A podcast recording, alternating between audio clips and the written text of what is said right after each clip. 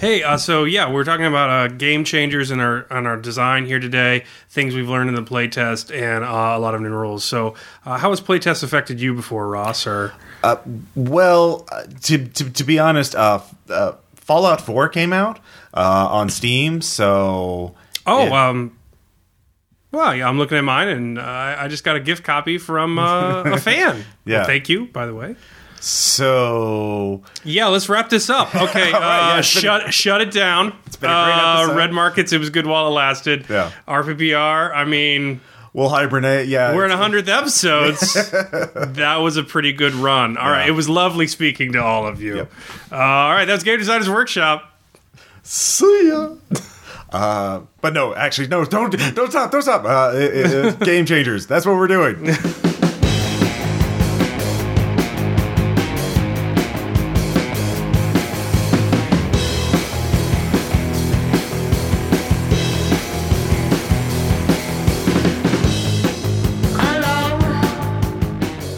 This is Ross Payton with Role Playing Public Radio. This is Game Designers Workshop, Episode 10, Game Changers, because we're going to talk about the change log for red markets, because we actually will keep doing this. Yes, though Haven't given the siren song of Fallout Four is forever in our ears. We're gonna have to lash ourselves to the mast. Uh, I don't know. Well, I can. I, I I'll keep working. I'll just give up sleep. I think I can. I, I think I can do that. It's a strong, it's a strong idea. Yeah. It's a good strategy. um, yeah, so we're at uh, mid November here, quickly approaching Thanksgiving. Uh, December 20th is the deadline for the playtest, but uh, while I'm sh- there are many, many outstanding playtests out there, I am not sure at this point how many I'm going to get back.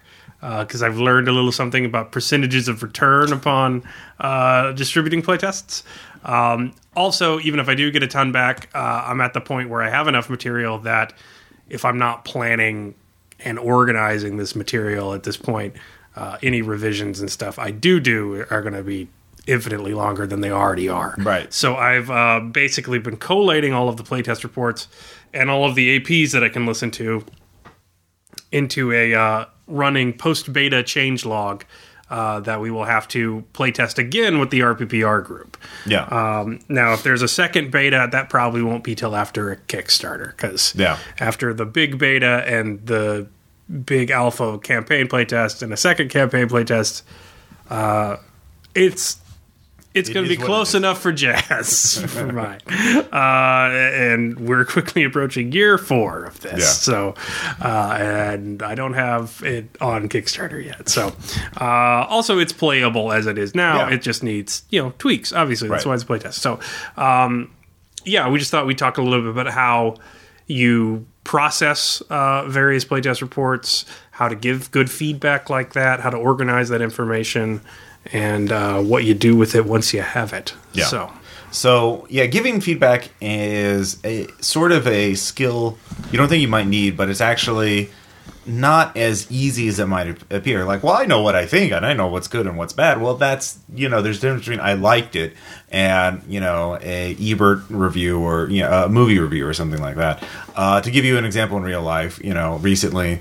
Uh, I was thinking about buying a pair of shoes, and I narrowed it down to two pairs of sneakers.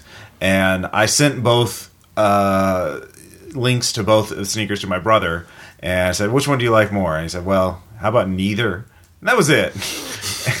so that was not useful feedback. sounds like Strader. Yeah, he because it was okay for him not to like it, but he didn't give any indication of why or all provide alternatives to that. So that was not like, well, okay, so I just have to start over. I mean, I wasn't sure about either pair, which is why I was asking him. If I was, I should have bought it. But uh, so it, it's something as a game designer and as a player, if you want to help improve games, it's something you have to think about it, and uh, requires some critical thinking and evaluation. So uh, recently, I found a blog post from Fred Hicks uh, talking about his experiences at Metatopia, which I, uh, I think you've talked about this on the podcast before, which is a game designers focused uh, con. I very much wish I could go, Yeah. but it's in the middle of November, and I will probably never be able to have enough money to go It to New a Jersey. bad time. Yeah. yeah, it's not a great time for um, for teachers. Uh, but For most people, like you know, summer is con season for a reason. It's, It's a true. It's a lot easier to get work. but it, I mean, it seems Yeah. pretty hardcore because like you go because you want to play unfinished games. yeah, uh, and you go because you want to test an unfinished game. It's not. Right. It's very much not like a ooh look at the shiny new thing con. It's Right. like it's a professional. yeah, It's more of a conference than a con. yeah, really. yeah, really. So, um, but Fred Hicks uh, talked about in in this blog post the kind of feedback he was he heard other people giving games and like there was you know it's kind of a Goofus Gallant thing. The Gallant's like, well, here's what I like, and here's what I didn't like, and here's what I think would work better for your game, and then the Oh, ba- well, well, Gallant first off is like, what do you want the game to do? yeah. I think this would do that better. Yeah. regardless of whether I'm in your demographic. I was unclear about this because Yeah. of this. And then the Goofus was like, you know, have you thought this is terrible? Have you thought about just doing it in Fate or Apocalypse World?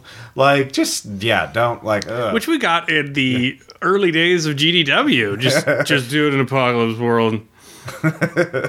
yeah, Yeah. Uh, not not quite what you're going for, and because again, that's sort of useful uh, as it's saying, just give up everything and start over without exp- explaining why.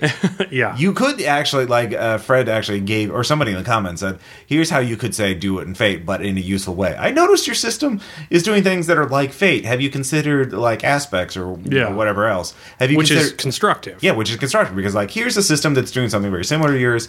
Uh, this particular subsystem. Why don't you look at that and either maybe think about porting it over to Fate or you know revising your game so it's more different. You know, or it's it, it's different from Fate. You know, distinguish it more. So are uh yeah and the apocalypse world fate thing that's currently in in my mind having only a historical understanding of the rpg 90s yeah. that is the equivalent of just just do it in d20 man the technology of rpgs has been Well, that was perf- the early 2000s. yeah just just do it in d20 the technology of the rpg has been perfected Yeah. it can go no further all things should be d20 Well, yeah, that- and we all saw how that worked out so uh, Well, as a historian, uh, no. uh, the '90s was more uh, do it as crunchy as possible, or as uh, no, do it like World of Darkness, because that was that was the flavor du jour. Uh, after 2000, after Third Ed D and D came out, then it was D20 the fuck out of everything forever. Uh, but anyway, so But I feel like they're Yeah, yeah. saying like the helio blimp is the Yeah. pinnacle of human achievement. We've ruled the skies. No need to go further. I could I can get from Paris to New York in three weeks by the air if the wind is right. We, should we, trains can't go faster than 30 miles an hour; they'll die. They won't be able to breathe. yeah, exactly. Uh, I, I feel like that is it is that level of commentary. Right. Um, So uh, because they don't think about what the commentary they it's it's they have the reaction to it i think for most people and they don't think about you know it's talking without thinking first which is very common everyone does it you know uh, sooner or later but when you're again when you're trying to give professional feedback think about what you're trying to say and try to think about what you know break it down be more analytical Yeah, or as uh, Fred Hicks said, like uh, the other thing was like this game was unfinished; it shouldn't be here. When Metatopia is there to do exactly that. Um, so the thing I was struck by by that article is that it seemed like news, and I know it wouldn't be news to Fred Hicks, but but Yeah. he's gone a billion times before, and I've never been. So apparently, it was really solid until recently. Yeah. Or it's starting to go that way, and he wants to make sure it doesn't tip that way. Right. But just reading about Metatopia, I always assumed that would be the majority of comments because even though they're designers, they're still people, and Right. uh, from for every piece of gold and great playtest comment, there will be three. Why isn't this Pathfinder? Make it Pathfinder. um, and I, I, so which brings me to another point for like the educational aspect of GDW RPPR. Uh, it, it is uh, something that y- you need to, if you're going to playtest, you need to put your pads on. Uh, Yeah. People are going to say extremely mean, inconsiderate, and bafflingly stupid things about something that you have spent years of your life dedicating on. Now, it's a tricky row to hoe because kill your darlings is very real, especially in something as Yeah. time consuming as game design. I would say even worse than fiction in my Yeah. experience. Uh, and you need to sometimes accept the harsh truth. But other times it is just, as my new favorite playtest comment, you know, epitomizes. the narrative and the mechanics were. eh." that was on an AP quote, a session directly addressed towards me, which ended with "fuck you, Caleb," which was how they signed off. So, I mean, like, if you're easily discouraged, that's something you need to nip in the bud before you even head down this path, Right. Because you have to understand that there is going to be uh, a lot of a lot of chaff with Right. this wheat, uh, and you have to be confident enough to hack through it while still not ignoring the stuff that you need. Well, I think the thing about uh, Metatopia, uh, at least Fred's uh, concern about it, or why they might have changed recently, is because it's just growing in popularity. I think the first few years were very like word of mouth had not spread yet, and the designers there. Uh, I think are more likely to give good feedback because they know what good feedback is because that's what they're looking for. So Yeah. they're more likely to, uh, so they're more knowledgeable. But now I think it's becoming more known, and so you're getting more people who are just fans uh, or just hardcore gamers who are wanting to show up or don't have that background of game design. Uh, and the other thing I uh, he said there, one other thing, or I, I can't remember if it was someone in the comments saying like game designers can help get better feedback if they prompt people explicitly, like uh, especially if you're focusing on one part of the game system. Like here's the kind of thing I want you to look at, you know, before you do this feedback. Uh, like you know, in red markets it's an economic horror game. Don't ask me to change this. I'm not gonna. I'm not gonna really pay attention to any feedback about like make it about dragons, you know, uh, and fantasy stuff because I really like that. Or make it D20. But if you like, well, is the endurance system working? Is that is that or the I- item system really inventory system really working? Yeah, I think Metatopia is organized in one hour and two hour blocks, so Yeah. you're never running a full game. At Right. least if you're doing like the big book game, right. uh, you're you're RPG. running demos, like Yeah. starting in the middle with pregens, very focused. Let's look at this couple of systems here, um, which is good and strong, Yeah. especially for designers. Uh, but I think another thing you should look at, especially I think the problem that is come coming up with Metatopia is that. Uh, I'm, I'm. This is all conjecture. I have no basis on this because I've never been. But um, maybe one of the things about spreading popularity is getting a lot of people there who want to be in, in on the next big thing. Yeah. they want to be on the ground floor, or they played that game before it right. was The cool. hardcore gamers. Yeah. Uh, and that's all well and fine within an agree, but that's not the intention of Metatopia. So, like another thing, if you're giving feedback to examine uh, in future, is why are you playtesting this game? If you're playtesting it because you genuinely want to see it be a good game, so you can play it in the future, and you want to help improve it, not as a co-designer, but by seeing where the system works, that's cool.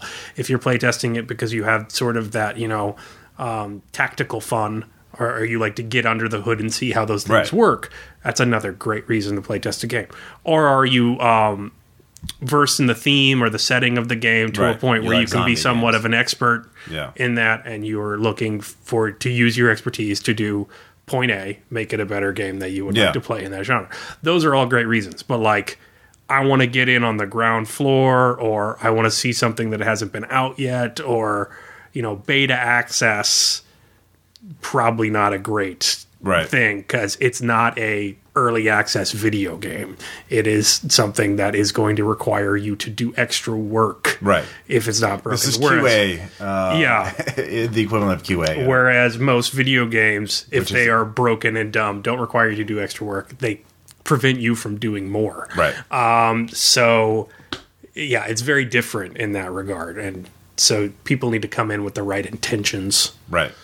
Uh, so again, to give better feedback, I think some ideas, some if you're if you're stuck on what it, it is, is uh, make it something that is. I, I don't want to use the term because it's kind of quote, quote, but actionable by the game designer. Say like, don't say I didn't like the feel of the system because what the fuck does that mean? Uh, but like, Don't say make weird noises with your mouth, like Yeah, because what? How could if you want Caleb to make a better game, how can he take into something? How can that can be translated into language? This is not the cult of Bass. This is not a prelingual uh, magical ritual. So if you say like, well, the combat system is too crunchy, I was had to keep keeping track of all those charges was too much for me to keep me to get immersed in the game. That's specific. He could look at that, or he could be like, well, that's the point of the game. I can't really do much about that. Or if it's uh, our characters never ran out of stuff because you know there was only so many things, then that's something he could look at as well, like the ratio of items and resources of the player. And I've got a ton of really useful feedback in in, in that regard. So stuff. think again. Think about like how can the person you are talking, giving feedback to, can use your advice? Can, how can or your critique? How can they evaluate their own game? It has to be something, I guess, empirical, something objective, like this particular mechanic or this or this is inconsistent with this. You say this is a you know, there's very little resources. This high tech stuff doesn't exist. But on the other hand, people can buy robot donkeys or something like that. You know, so either you need to change the flavor text to reflect that more accurately, or do this or that, or you know, something like that. yeah, and I don't want to. That's just examples. I don't even. Yeah, I don't want to consider this like scolding because I've got a lot of Yeah. a wonderful playtest and a lot of really dedicated playtesters who are doing it for the right reasons. And I think Red Markets is already a stronger game, and I know I'll probably get some more back for the deadline.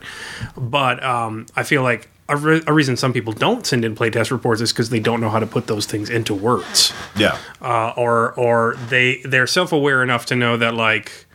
Uh, why does it have to have zombies in it? I don't like zombies. Isn't constructive, but they don't know how to word other things related to the system, or they don't know to discuss things that they're not particularly in the demographic for, which isn't a design flaw. That's Not no game can Humanity. be everything to all people. yeah. Um, so, like, some basic advice I would say is that if you're going to say I like, it needs to be followed because I personality statement. Right. Uh, and then, and the game. So that would be my formula. So I like this because I typically like this, and this is what that mechanic serves. yeah.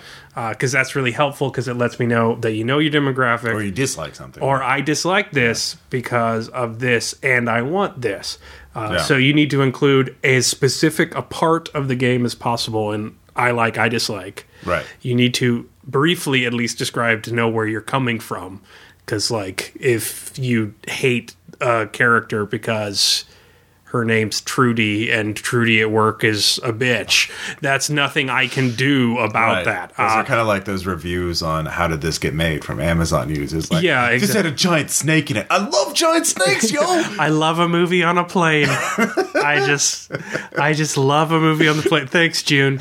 Um, yeah, that kind of stuff. You need to, so you need to give us an indication of where you're coming from. Yeah. it doesn't have to be in depth. I don't need your biography, but I need to know where it comes from. At least your game like or dislike, and a point. Yeah. Okay. And then uh, as specific as you possibly can. Because remember, like, if you're playtesting for the right reason, I hope that you want it to be a good game. And I hope Yeah. that you want it to at least get to where it's going to be. And it's the same. It's the same thing as marksmanship. Aim small, miss small. if you tell me the specific part that you are concerned about, Yeah. it is more likely to be changed in a way that is beneficial and pleasant to you. If you say combat is wrong, maybe I take that on board, but what part? Yeah. Like, so do you want to hit that part with the bullet? Like, you know, aim small, miss small, be as specific as possible. Avoid words like flow, which are meaningless. Avoid words like fun without some sort of caveat about what specific type of fun or Yeah. like what you particularly as a person find fun or what about the mechanic is fun. Just the word fun is not code language equally useless. Uh, and then, uh, yeah, so it just those are basic feedback guidelines. So or for example you could even use certain words if they if they if the context makes more sense for example you say i don't like negotiations because scams were kind of eh to me because it kind of trivi- it kind of turns role playing uh, into objective mini games or something like that because that that at least you understand what the context is is you know it's, kind of eh Yeah. to me because yeah and then blah blah blah blah blah infinitely better than eh. seriously it was the I know I'm harping on it. It's the favorite playtest thing I've ever got. It beats why does the game have to have supervillains in the explicitly supervillain design game yeah by miles in terms of utterly useless criticism. Like, and I, I have a creative writing master's degree. I lived and died in creative writing workshops. and as Ross, you know, Yeah. useless goddamn criticism is what that entire that house is built on. That. oh yeah, Uh, yeah yeah, but that mm, that was mm, très magnifique. Yeah, uh, prime absurdity.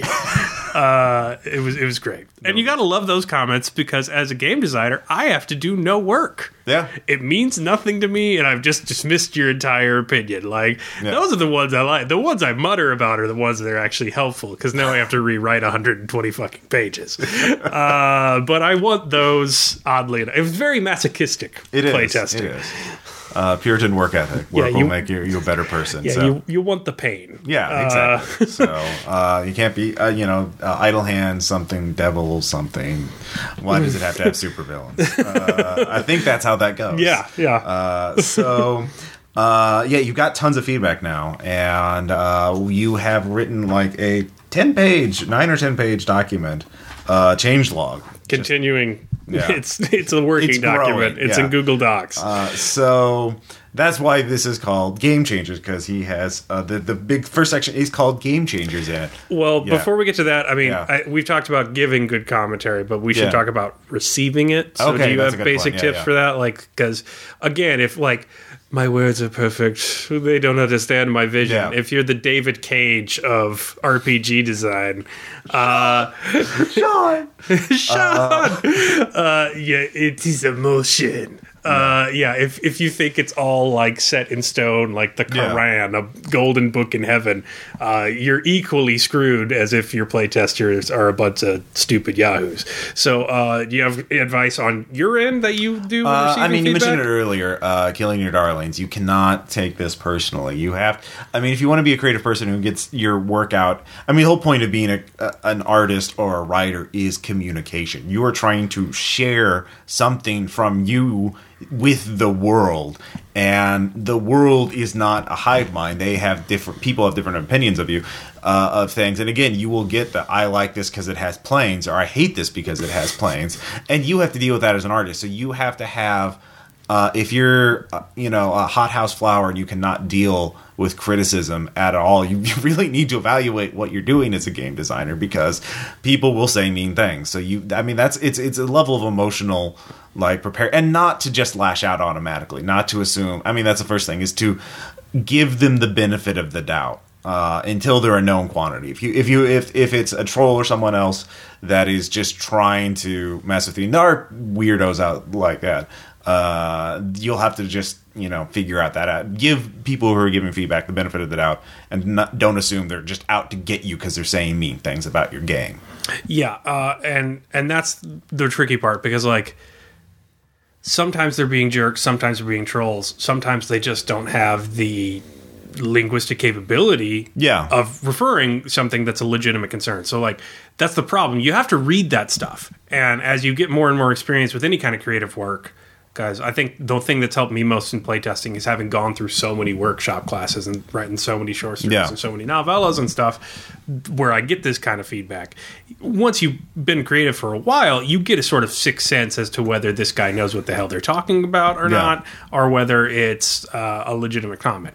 But it doesn't mean you can skip it because sometimes you get a series of people that notice something that come with, with from widely different demographic backgrounds, but they all lack the capability of putting it in some sort of actionable constructive criticism. And that's the point when you have to read everything, even when it becomes super unhelpful, uh, because you have to cross correlate. So, Yeah. like, if something is is going wrong repeatedly. You, you have to cross correlate as to as to what's happening there, and, and then you have to figure it out yourself because you're the designer. It's not their job to figure out how to fix it; it's their job to point it out. Um, and well, it's like you know, if you have, if you're just out walking about, or you're driving, someone cuts you off, that that's just guy an asshole. But if everyone you meet on the road is an asshole, maybe it's you're the you're maybe the com- your lights aren't on. yeah, yeah, maybe you're the, yeah, yeah, exactly. You're the common factor here. Maybe it's you. So Yeah, so you have to read it all, even though you might be tempted, especially if it's early in a playtest report, to be like, "Oh my god!" yeah, So you, you read it all anyway, uh, and sometimes it doesn't pan out, but sometimes it is. Yeah, it's a cross correlation, or Yeah. sometimes it's like a very insightful comment that one person noticed that everyone only kind of tangentially noticed. Yeah. So it's not like that one person's bugbear. You're like, oh, they had the ability to put it into words. Everybody Mm-hmm. else noticed it and felt it, which is what's going to sell or enjoy the game. That feeling, not them putting into words, but they just couldn't articulate it. Yeah. Um, so you, you've got to you got to cross correlate that stuff. Yeah, no good game designer was ever like a Kanye West. Like you can't go in thinking it's perfect. You can't go in dismissing it the second there's any kind of criticism. Because yeah, you, so you got to hack through it. So it goes back to that uh, thick Yeah. skin thing.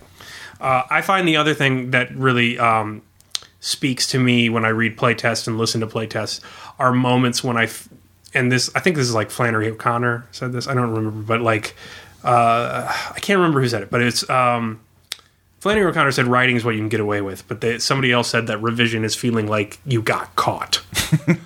um, like moments when you feel like, oh, they got me, even Yeah. though you don't ever register trying to get away with something. Um, that is a pretty big moment because it's something that's been nagging you about your design. You've had in your head, you've been failing to articulate it. When someone else does, you feel like you've done something wrong because you knew it was there subconsciously.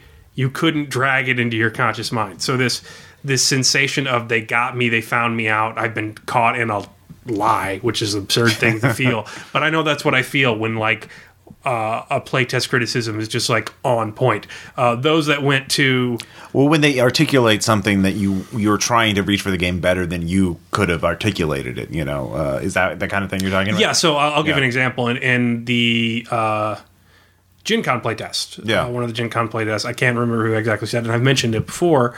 There, uh, we were playing, and one player asked, "So rations heal endurance, right?" Yeah.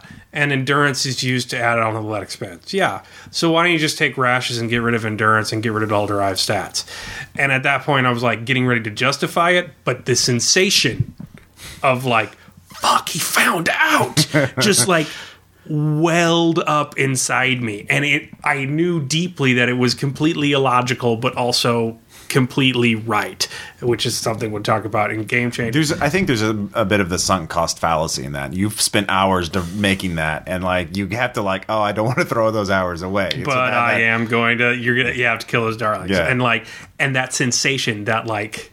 Yeah, Oh fuck you for saying that, even though they said something super helpful. yeah, that's a sign that they're probably on on the right path. Like, because when people go, the mechanics of the narrative are, ah, I don't Yeah. go instantly, fuck you. I kind of laugh because, Yeah. like, it's so insanely rooted and considerate. It's kind of like a Will Ferrell comedy sketch. I'm like, people are really like this. Yeah, yeah. uh, there's a supervillain on the cover, man.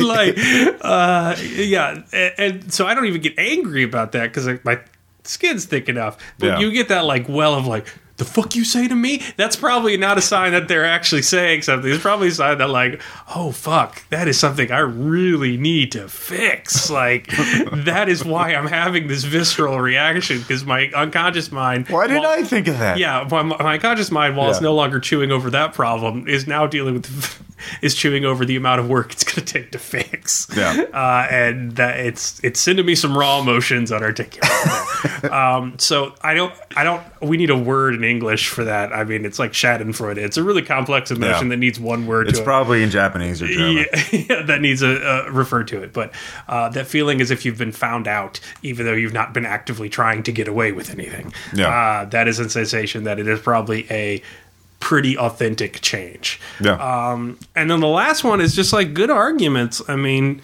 those are the playtesters you really want. You want people who can articulate things Yeah. enough and bring enough support to their arguments. Or like, um, not to change it a certain way, but that it needs to change. Uh, and there's that. Uh, so the defaulting thing, no argument swayed me on that. It's just cross correlation.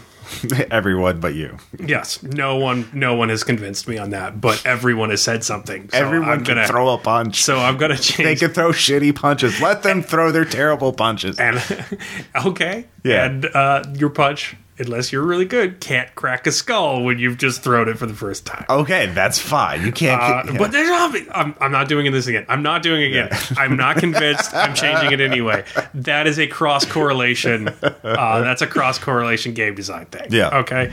Uh, the endurance thing was really well pointed out. Yeah. Uh, so I suppose it was well argued, and it was sort of suddenly just like, oh my god.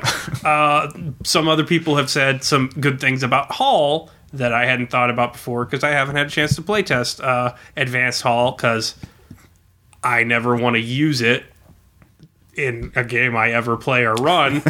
uh, but it's something I understand people are going to want to do for bean counting. And so I haven't thought it through as entirely as I should. And some people brought up some very good arguments. So like, uh, so like one person's like, so if I have a motorcycle, I can have three people on it or myself and a crossbow Yeah. Because that's how Haul works currently. Right. By way, and I'm like, all right, yeah, no, that's a good logos argument as to why that should probably change Yeah. in a game system that is specifically trying to be more for the simulationist. Right. Um, so Well, I mean, there's levels. There's always going to be abstraction in a game, and you can't do the Phoenix command route, you know. Uh, so no, at the same time, like there's people who's like, I want to count every single bullet in my gun. I'm like, nope, not for you. yeah, Thanks for trying it out. But like that's a pretty good argument for the other guy because he didn't just say that. He's like, for a system that's trying to be for people who are more into simulation, that's going to seem too weird for them, yeah, and they're not going to have fun with that. And yeah. like, I mean, it is pretty close to the preparedness mechanic. For yeah, yeah. Gumshoe, which is quite uh, High, high stakes haul. Yeah. High stakes Yeah. haul has been going pretty well. It's been apparently pretty nervous and pretty nerve wracking for people making foresight rolls. Uh, they're arguing that like, um, I'm the driver. I would have thought to bring gas, and I know the rules say that it's all everything's down to the foresight roll. But I get pissed off that my character wouldn't think to bring gas, and so I realized that is like I get that. I just need to reframe the narrative on that. It's foresight. It wasn't a matter of I didn't think to bring gas. It was I was not thinking hard enough about how to find gas in a wasteland and in the interim between jobs, I just couldn't source anything. Uh, you can narratively explain that away so your character's not like the gun guy who brings ammo who forgot to bring ammo. Uh, there was, there were no drones out that week. The ammo was hard. I could I, ju- I didn't hustle hard enough to spend my bounty on ammo. Uh, I brought something. We got more food, but you know, I, I yeah. So that's just a narrative change, not a rule change, because people are getting the sensation Maybe of like, rename it to like the logistics roll or something. yeah, like yeah. So like people are getting legitimate like Yeah. anxiety every time they need to do a refresh because like holy shit, I hope I found yeah. You know uh, extra parts uh, in between. And I thought to bring them along. Um, so yeah, the, but again, that's a good. Just argument. as a question, what happens if they fail their roll for everything they're carrying? Uh, is there anything? the haul's never wasted. It's just Okay. not what you want. Right, but if it's if you have five items and you fail to refresh all five items, what are you carrying?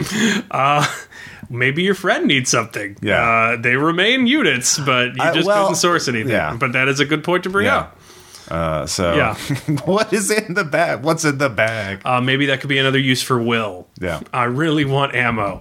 Don't roll for it then. Just spend. Well, you could have a like a like a a, a fail state. Like if your your last if if, if everything fails, uh, if you fail or so many rolls, it's it, it's divided up among the rest of your items or something like that. Yeah. Well, the problem with that though is like if you fail your third roll and you just really wanted ammo the first time. Yeah.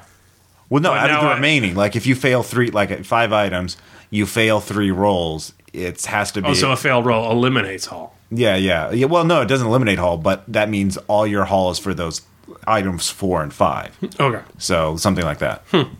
Yeah. So that's something we'll have to think. Yeah, yeah. Uh, but yeah, I think the narrative changes. Or if you fail all of them, it, you de- designate it's ammo for that Yeah. gun or your. So that's a new issue I hadn't thought of before. Yeah. Uh, but I think the the Because uh, with some of our rolling, yeah no we can always think about the in improbable failure is one thing RPPR is always and red markets in particular. strong uh, D10s use your random number generators kids.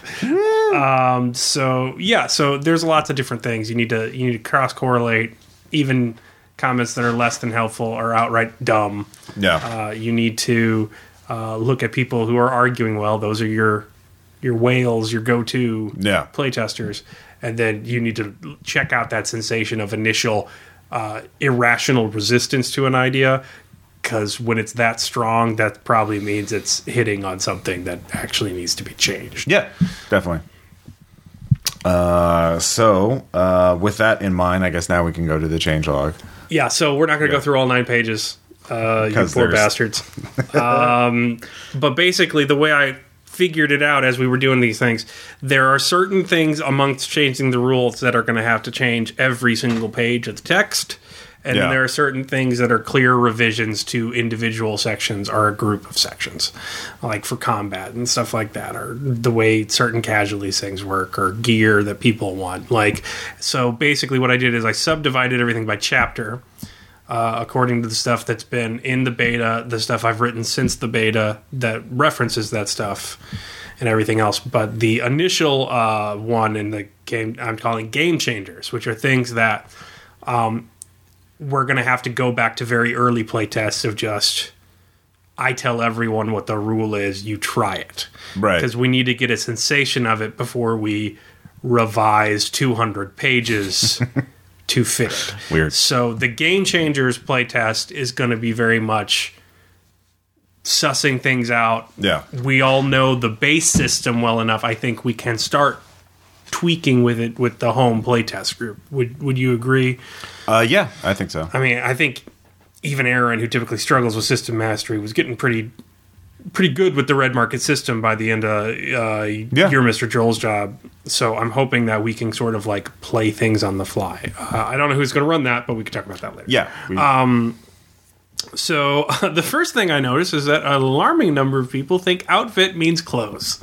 well, it does, but there are these things called synonyms. So. Yeah, but like uh many many character sheets had like name, take your name, outfit as in like pants, shirt. They'd write it on the character sheet.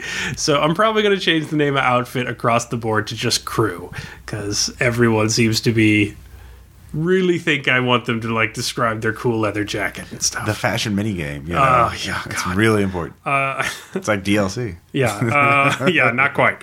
Uh, I mean, if I could sell you DLC, Yeah, I totally would.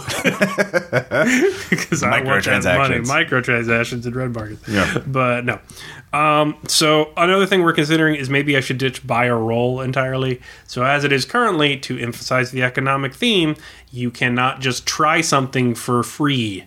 There is a cost to failure and a cost to risking failure.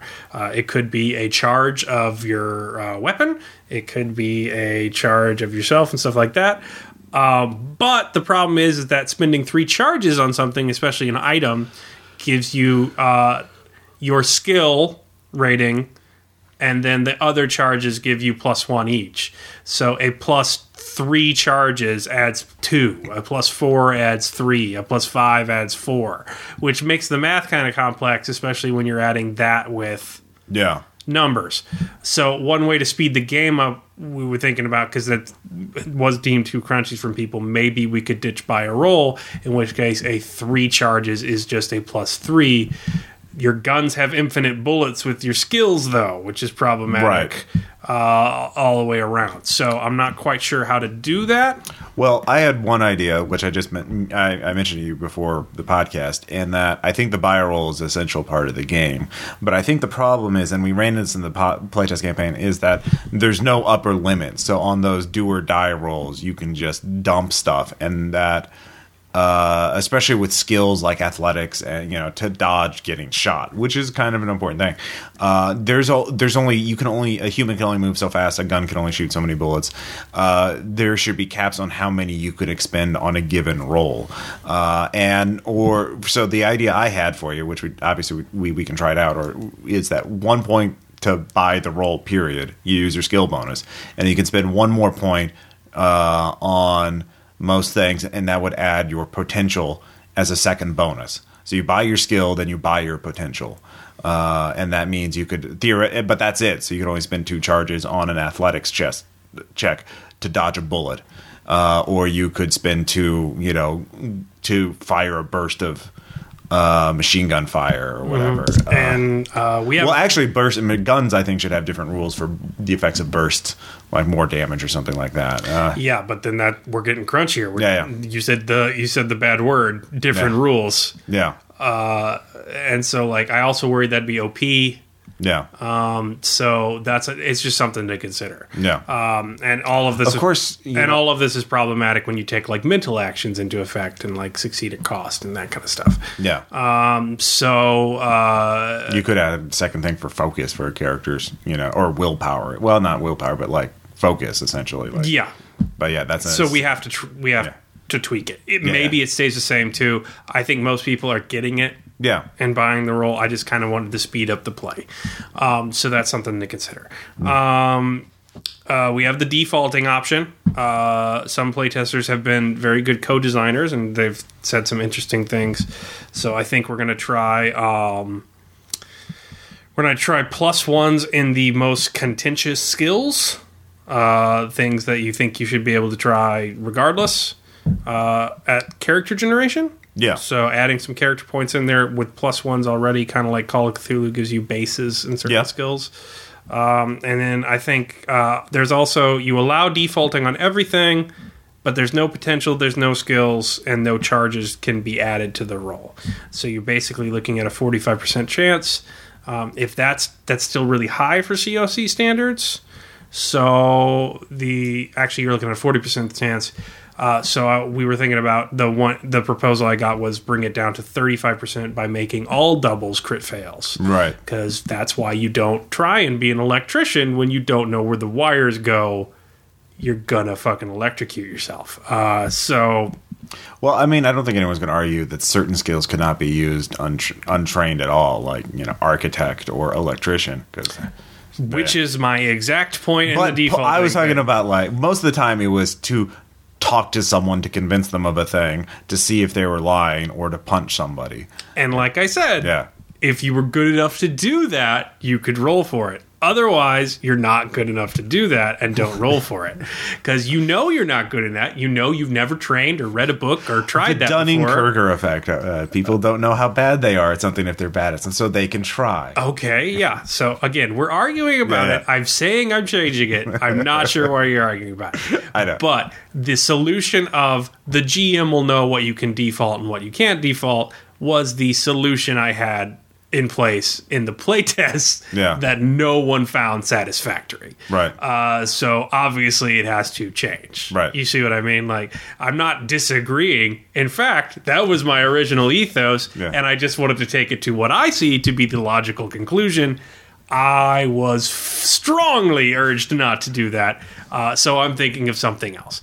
But the whole idea is like, why can't you hand wave something that simple? We tried that. No one wants that. Right. Everyone wants a system. Well, I mean, it's it's the core of the system. What can a player character do and what they can't do? Yeah. is is sort of the core of any game. Uh, but yeah, Um. So, um, yeah, so we're talking about that. That would be a huge change. yeah, The defaulting wise, uh, and eliminating endurance entirely. Uh, and then uh, we talked a little bit about that previously.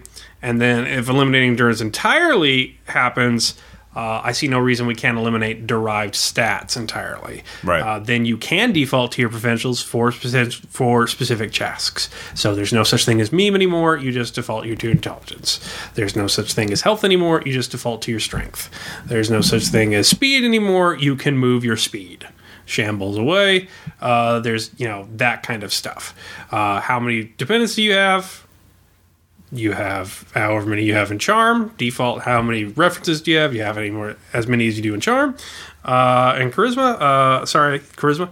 Uh, and then uh, that kind of stuff. So um, the only thing would change is that adaptability would just become your haul rating Yeah. which is the problem because no one seems to be running out of stuff. So i am okay with big huge spins because i desperately want to get away.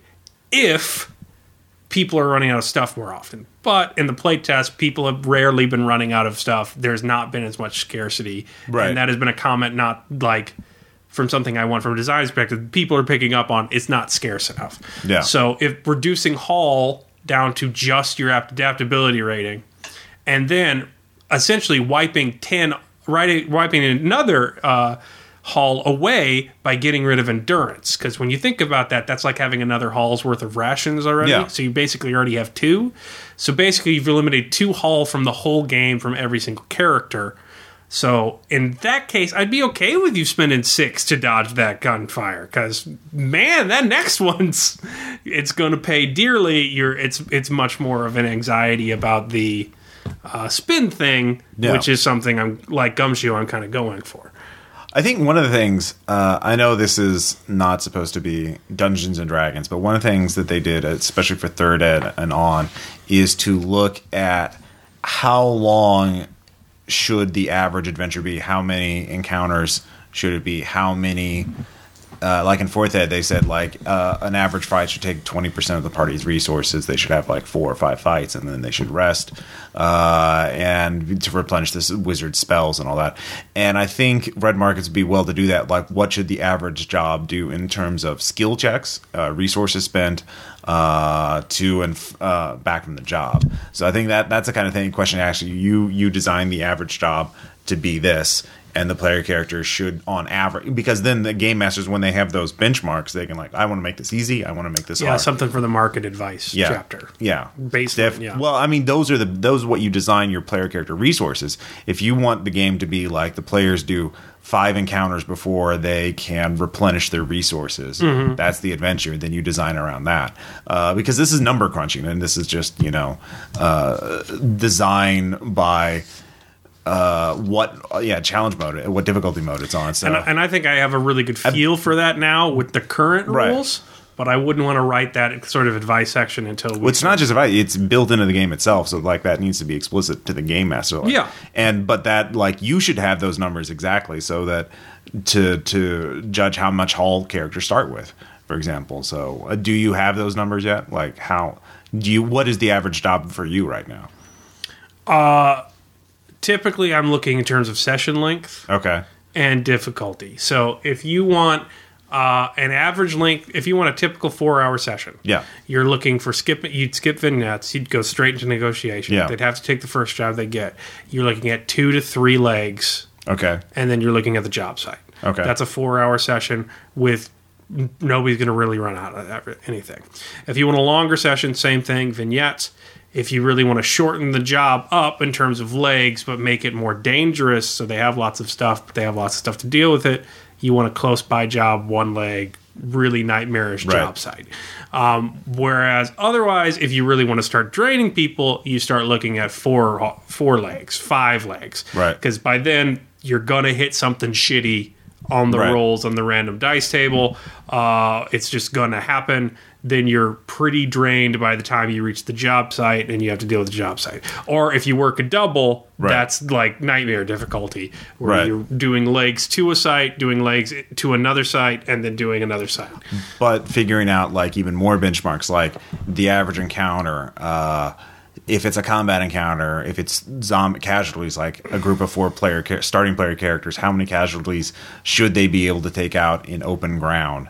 Uh, or like how many casualties can they can you know? I mean, maybe not to like resource per casualty killed. Yeah, it sounds like you're but- getting that. Well, crunchy. but that's the thing. Like, you, you, some better idea. Like, if you because then game masters get an idea. well on the D100 table, there is going to be a Yeah. crit fail, right? super bad, a crit success, super good, and then in between. Right. Uh, so that kind of thing can be used to gauge as well. So if you're landing on a even number that's not a crit success, you're looking at you have the chance to earn some bounty for it if you take some additional risk, but it's not urgent. You Right. can easily not do it.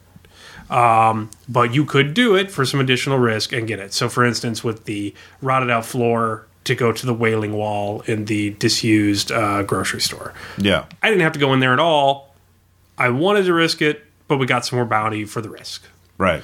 Uh, that's a good encounter uh, in in terms of like quality for the player. A bad encounter is like there is some danger that is Right. happening. You have to either evade the danger or you have to dive further into the danger to get more stuff. Right. So I find a plane full full of casualties. They're snapping at me. Right. I go deeper into the plane. I find better stuff, but there's still a bunch of casualties around, and it's not fun. But uh, yeah, I, I I understand all those in general. But when you're talking about numbers of like how many you know points resources the characters start with, you have to get into the numbers of how many points worth of challenge can they get through or they should be expected to get through uh, in order. to I don't understand how I'm going to come up with those numbers that are anything more than guesses. Well, I mean, Especially that's the considering the randomness of the dice mechanic. Well, that you can do averages. Like assume the average taker with a pistol and a two in skill, he always rolls average. Uh, how many? You? It's just ratios. Uh, th- this is something. Uh, maybe we can get help on the forums or something like that. yeah. Uh, also, I don't know if we're going to have the playtest numbers to get a sample size to do Yeah. that. Uh, so, yeah. Yeah. Maybe for edition two. Uh, There's plenty to do before I start making leveled encounters like D and D. Well, yeah, but that's that's the kind of thing that, like, if you want to, I mean, D and D obviously had a lot more resources to do this, but that's uh, one of the things is any game master can have some reasonable idea of like if they look at a CR five monster, they know it's a challenge. It can take twenty percent of the resources of four level five characters. That's what the formula is supposed to be. Whether that's in practice or not is very variable, but.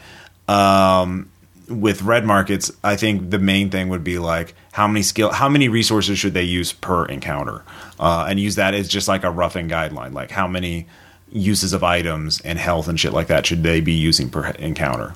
So something like that, some kind of some numbers. Uh, if you can think of a way to do it that's not just pulling numbers out of my ass, Right. I'd be intrigued. But Okay. I don't know what that is because you're accounting for errands, and I don't think that's fruitful or in any way wise. Right. Well, again, just assume middle of the road for all things. So Yeah. Anyway, uh, Uh, anyway, yeah. So, um, another thing I was thinking about changing uh, equilibrium to value because that's Yeah, economically equal term and it's easier to use. Uh, but that's going to be a massive find and replace, uh, and then equally markup would just become price. Yeah. uh, I think that's kind of interesting because I think equilibrium becoming value is easier to understand for people not addressed in in uh, economic terms uh, because the the where supply demand meets that's Yeah. the value uh, and where I'm calling it the equilibrium price. Uh, but at the same time, I think markup is easier for people to understand than price because I think value will get confused with price. Yes. by people that are not economically viable. But I think it would be foolish to have value and markup. Uh, but maybe some combination of the two. But I think I need to mess with those terms, not because there's like difficulty understanding it, just for like writer reasons yeah. uh, brevity. Um, I'm going to codify vignettes into stricter terms. I really like the way Delta Green has done that. Yeah. Uh, so I will probably do something like uh, akin to uh, cope. So those will be more negative skills, uh, like more negative conflict based scenes where you guys tended towards you know petty bickering and arguing or things like that, uh, and some examples of coping and how you still sort of like restore things from that. But then it's a matter of like, is the taker trying to overcome something that they saw out in the loss, or is the dependent trying to get help with something that's going on in the enclave? Because either way, you're kind of building up the world. Either you're building up the emotional world of the character, or you're building up what is going on back at the enclave while the taker is out working. Um, so something like that, and then something else like um, engage with the community. So Yeah. things like the questions like where do people go out to eat? What do people do for school? Like what you know, that would be something like do a scene in which you've explained something about your community. It doesn't have to have a big conflict or even a whole lot of role playing, but you have built the enclave out a little bit more. So like giving people a list of options of things to do with their opinion. Yeah. Um, I've also added rules for small businesses and small investments. So, like troubleshooting tables, uh, shrinkage, you know, messing with prices, people that really just want to get whole hog into running a hot dog stand out in the loss. Like, you can really go into making your individual business. And in doing that, I'm realized, okay, this game's going to go on forever. No one's ever going to talk at all. We're never going to actually get to the taking part if we do this forever. Uh, and that's not the core activity of the game. But I do want to reward people that are really into it enough to do those NBA rules. So um, the thing I ended up doing as I was writing the rules, and we need to test these out too before we Yeah. even mess with this stuff, is um, you end up having to sacrifice scams if you're like running the shop Yeah. or you end up having to sacrifice time with dependents if you are running the shop. Um, so one thing I might do in the final version is if you're one shotting or you're new to the system, you have a work life token. Your life token you spend on a vignette with a dependent.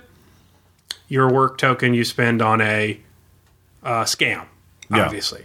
But for more advanced things, MBA rules, Masters of Business Association rules, uh, I'm calling them. Maybe you can vary that up. So maybe I'm going super crazy, and every time I want to do something with heal a column with dependents, I have to spend time with a different dependent.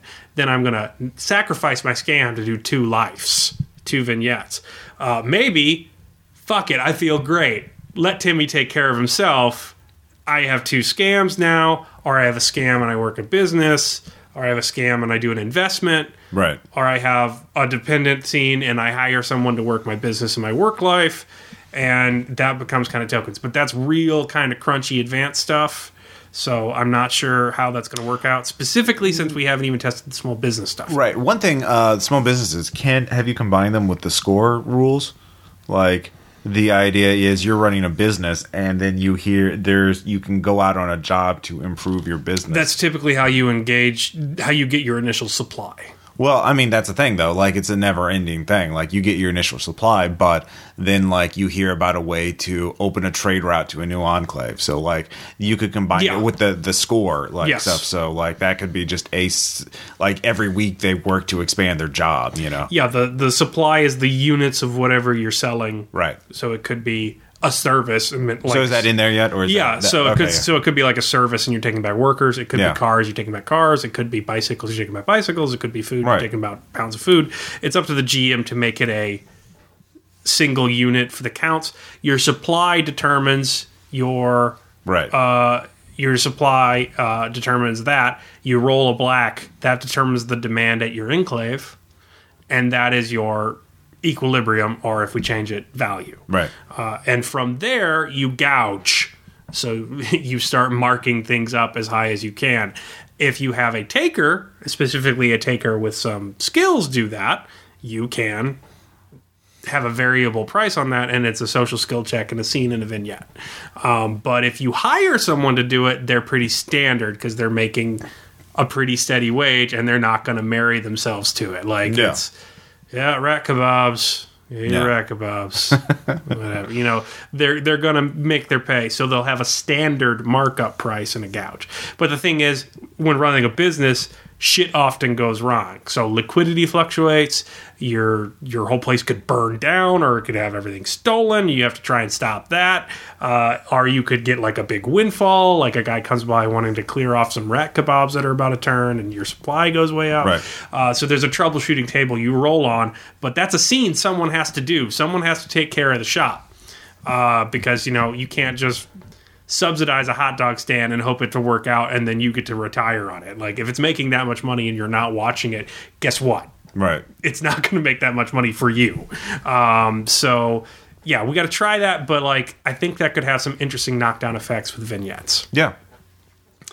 Um, and that's going to be a big one. And then uh, we talked a lot about uh, tough spots need some work.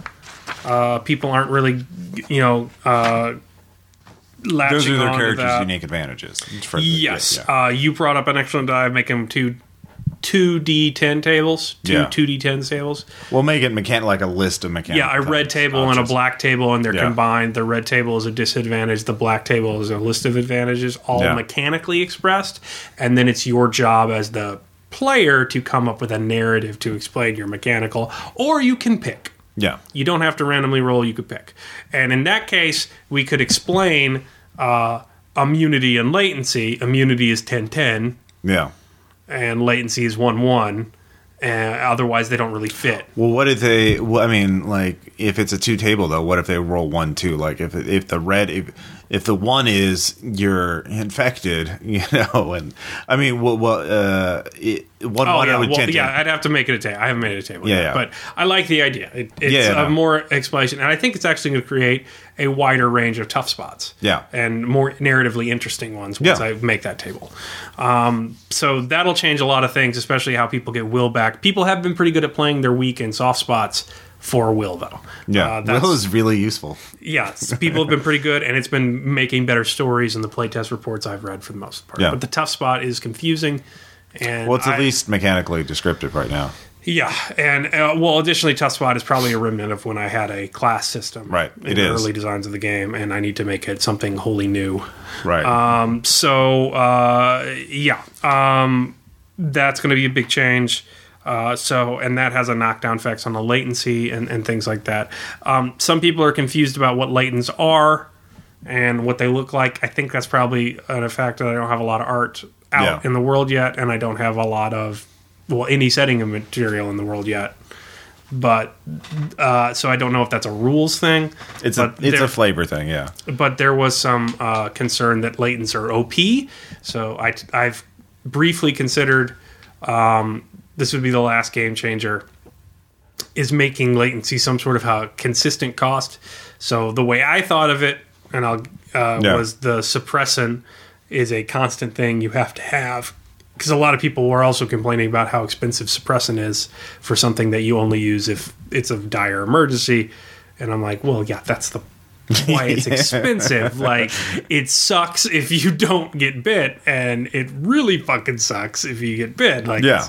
uh, you know, that's the thing. I'm, you know, I'm happy I don't have a defibrillator in my home until I need one. You know, that kind of stuff. Uh, but you said you didn't really think about that. You brought up other stuff, and I wasn't even thinking really- about the suppressant thing. This was actually just an idea. Um, I But no, you- It, Yeah. This is also a good point for like making latency a consistent cost, so it's not totally OP. Yeah.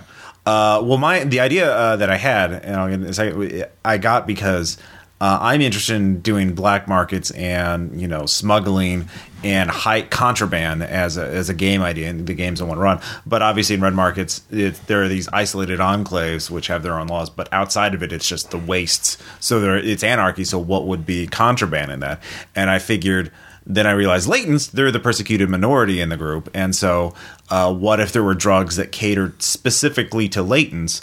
And there were obviously anti latent terrorist groups that just like hate latents and want to kill them all. Uh, so they would attack anyone who was selling drugs that were beneficial to latents. So I came It's up. triage in the setting information. Yeah. they're an actual. Group. I don't think we ran into them in the set. Not yet, yeah. well, and yeah, and the so I came up with three drugs. Uh, one was repressant, which was just I figured being a latent would not feel great for the person. Like it would suck. Uh, there would just be constant low level pain and aches and just headaches and that kind of thing. And so repressant alleviated that.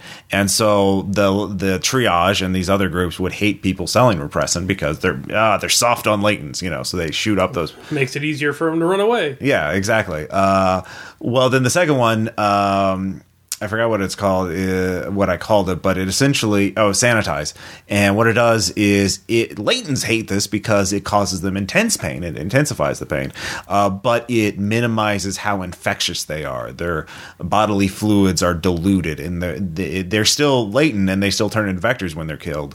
Uh, but it's much harder to makes infect somebody through casual bodily contact. And so some enclaves make the latents use this drug to be to, you know, uh, just to be citizens. And so the latents sometimes blow up labs that are making it, you know. Um, also it uses uh, uh, I, I would say immune blood so some people like trace the supply chain to kidnap the immune people because they're very valuable. Yeah. Uh, and then the last one was conceal, which minimizes what the appearance of latency. So the black veins recede, you look more human, more normal. And so the triage really hate that because there's all these conspiracy theories. It'd be like, oh god, the latents are gonna sneak in and kill us all, uh, and and spit on us and stuff, and treat them like we're treating treat us like they're treating you know we're treating them currently. Well, that's Yeah. terrible. And so, of course, latents love this because they can use it to hide out when the triage groups show up to kill them. Yeah. And so, those are three types of drugs that are only applicable to latents, but would be very, you would be a, like a drug dealer in the here and now. Like, you have to hide your shit and sell it through contraband networks and shit like that.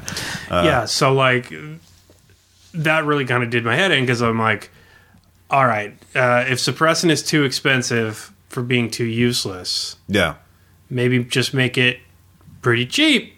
But the cost of latency is this continual cost for like drugs so I don't infect people, drugs so I don't feel in agony, drugs so I can get through Yeah. an enclave. And then it's a consistent cost that keeps latents from being OP. Uh, but also, now I'm incorporating four drugs Yeah. a, a cocktail of drugs into this condition and something that's pretty essential in your character sheet. So now I'm making character sheets pretty crunchy. Also, it's going to be purely cosmetic unless like the pain of the drug that suppresses you has some mechanical effect. Well, they would, Or yeah. the uh, or the and like those are mechanical effects on the character that Yeah. have to again be tested. So I'm not sure uh, if I want to make it that crunchy or if I want to make that a supplement or if latency is fine just the way it is. Either way, whatever I do to change it, if I do something to change it, it will have a big knockdown effect on the mechanics of the game. Yeah. So it's in game changers Okay. That makes sense. uh, but we got to see. And then other stuff is like uh, just stuff I can do in individual sections. Like people don't like that combat tends to favor the limbs with uh, you know when they're hit and the upper levels when the forces are hit. So they want a separate roll for damage to make things more dangerous. That can easily be a variant in the rule. That's that's a hundred word sidebar. Like, Yeah. There's no reason I can't include that. I'll probably use, I'll probably do that when I run it. Uh, Yeah, because so- it'll be hardcore. That's a that's a bust Yeah. mode game, uh, and then uh, lots of other stuff that's you know just things I want to add, things I want to clarify, um, and uh, you know things that there was some confusion about. But tho- those big ones are things that are going to be like, yeah, that's it's going to change everything else. It's going to change the changes that I've listed in those other things if I do the game changers. So uh, one thing to keep in mind is you need to rate your playtest revisions. Like you need to in some way give them a value in how much work it's going to cause you. Yeah. Uh, and then you need to prioritize that because you're saving yourself precious time if you can get something that's going to affect everything out of the way before you do some more things as Right. opposed to doing everything What- and changing it every One thing you should also do, um, and I'm assuming you're already doing it, but some sort of um, in software they have version control where you don't just have one book or one draft, one document, and you just keep changing that over and over again. If you don't like a change or you de- you're deleting rules or something like that, you so you have version one, version two, version three, version four, and you just keep making successive changes. So you always ha- so in case you decide to go back to a rule, you haven't accidentally deleted it. Oh no, Yeah. definitely. Yeah. So that's that. I know. Well, I bring this up because there are going to be people Yeah. who like don't do that, and make sure your version control is relatively easily figured out. Or at least you can keep a, a like again a change log uh, of events, and so you can go back and retrace your steps uh, because you never know when you like some idea, some rules you discarded or some material you discarded earlier might come back into the game. Uh, so uh, Yeah, so I had five alphas. Yeah. By the time we finished Le Corbusier, so I Yeah. still have those on my computers. Uh, we've got Beta One, which is what everybody out there in uh, Radioland's list playing to. um, and I'm still on Beta One, in that I'm adding stuff to Beta One that wasn't in there, and I'm adding it according to the previous rules because it will be easier to revise if it didn't exist. yeah. Uh, if it's if it's already exists and I revise it and then revise it again, revise it again, I might as well have not revised it the first time. But if it was blank pages, probably better for me to revise it. So I'm still plugging away on beta one, and I will remain plugging away on beta one, and we will remember playing beta one as we test game changers because it's really just going to be cheat sheets and verbal understanding as we m- get a feel for what these rules are like i- in the moment. Yeah. Um, but once those game changers, those eight or eight or nine things are, I have enough information to make a decision. Then uh, I'm going to take the wonderful editing marks I got from Laura. Hi, Laura. Uh, doing some uh, and and some many other playtesters have been kind enough to send me comments. Uh, I will gonna I'm gonna go and do a big grammar change yeah. on beta one, and then I'm going to save that because it's not going to be a rules change. I'm just going to fix my shitty grammar mistakes, and that's going to become beta two. Once I save beta two, then I'm going to track changes so that it'll be easier to edit beta two because the stuff that is not on tracked changes can be, in fact, the stuff that's not highlighted doesn't have to be proofread again. Um, and then um, for like a fifth or sixth time, and the highlighted stuff will be the rules changes for beta 2. Uh, and then hopefully beta 2 is what we roll into a Kickstarter with Yeah. God and Fallout 4 willing. um, so yeah. Um, so yeah, so I will probably I will run at least some one shots, and I have an idea for a campaign. Uh, obviously, uh, we uh, taking some of the ideas I have, like the ones I mentioned about running Contraband Network, because I think that's really interesting. So- uh, yeah, So here's something we should talk about: game design Yeah. live. Uh, we need another run, run another campaign. yeah, Um, I need to tweak some rules doing it, but like I said, I think we have some system mastery. Yeah, And the biggest gap in my game so far, uh, according to every designer I talk to, is that I've yet to play it. yes, So I would very much like it if you could run it and we could just sort of come to a meta understanding of like what weird game changer rule we're going to try, but I can still experience it from the player side because I don't know what's going to happen and I didn't design the job and I didn't design the lake. right. Uh, and I feel like we've worked together. I understand that's a tricky proposition. Sure. But I feel like we've worked together long enough that it's not going to turn into the Dark Sun co GM game.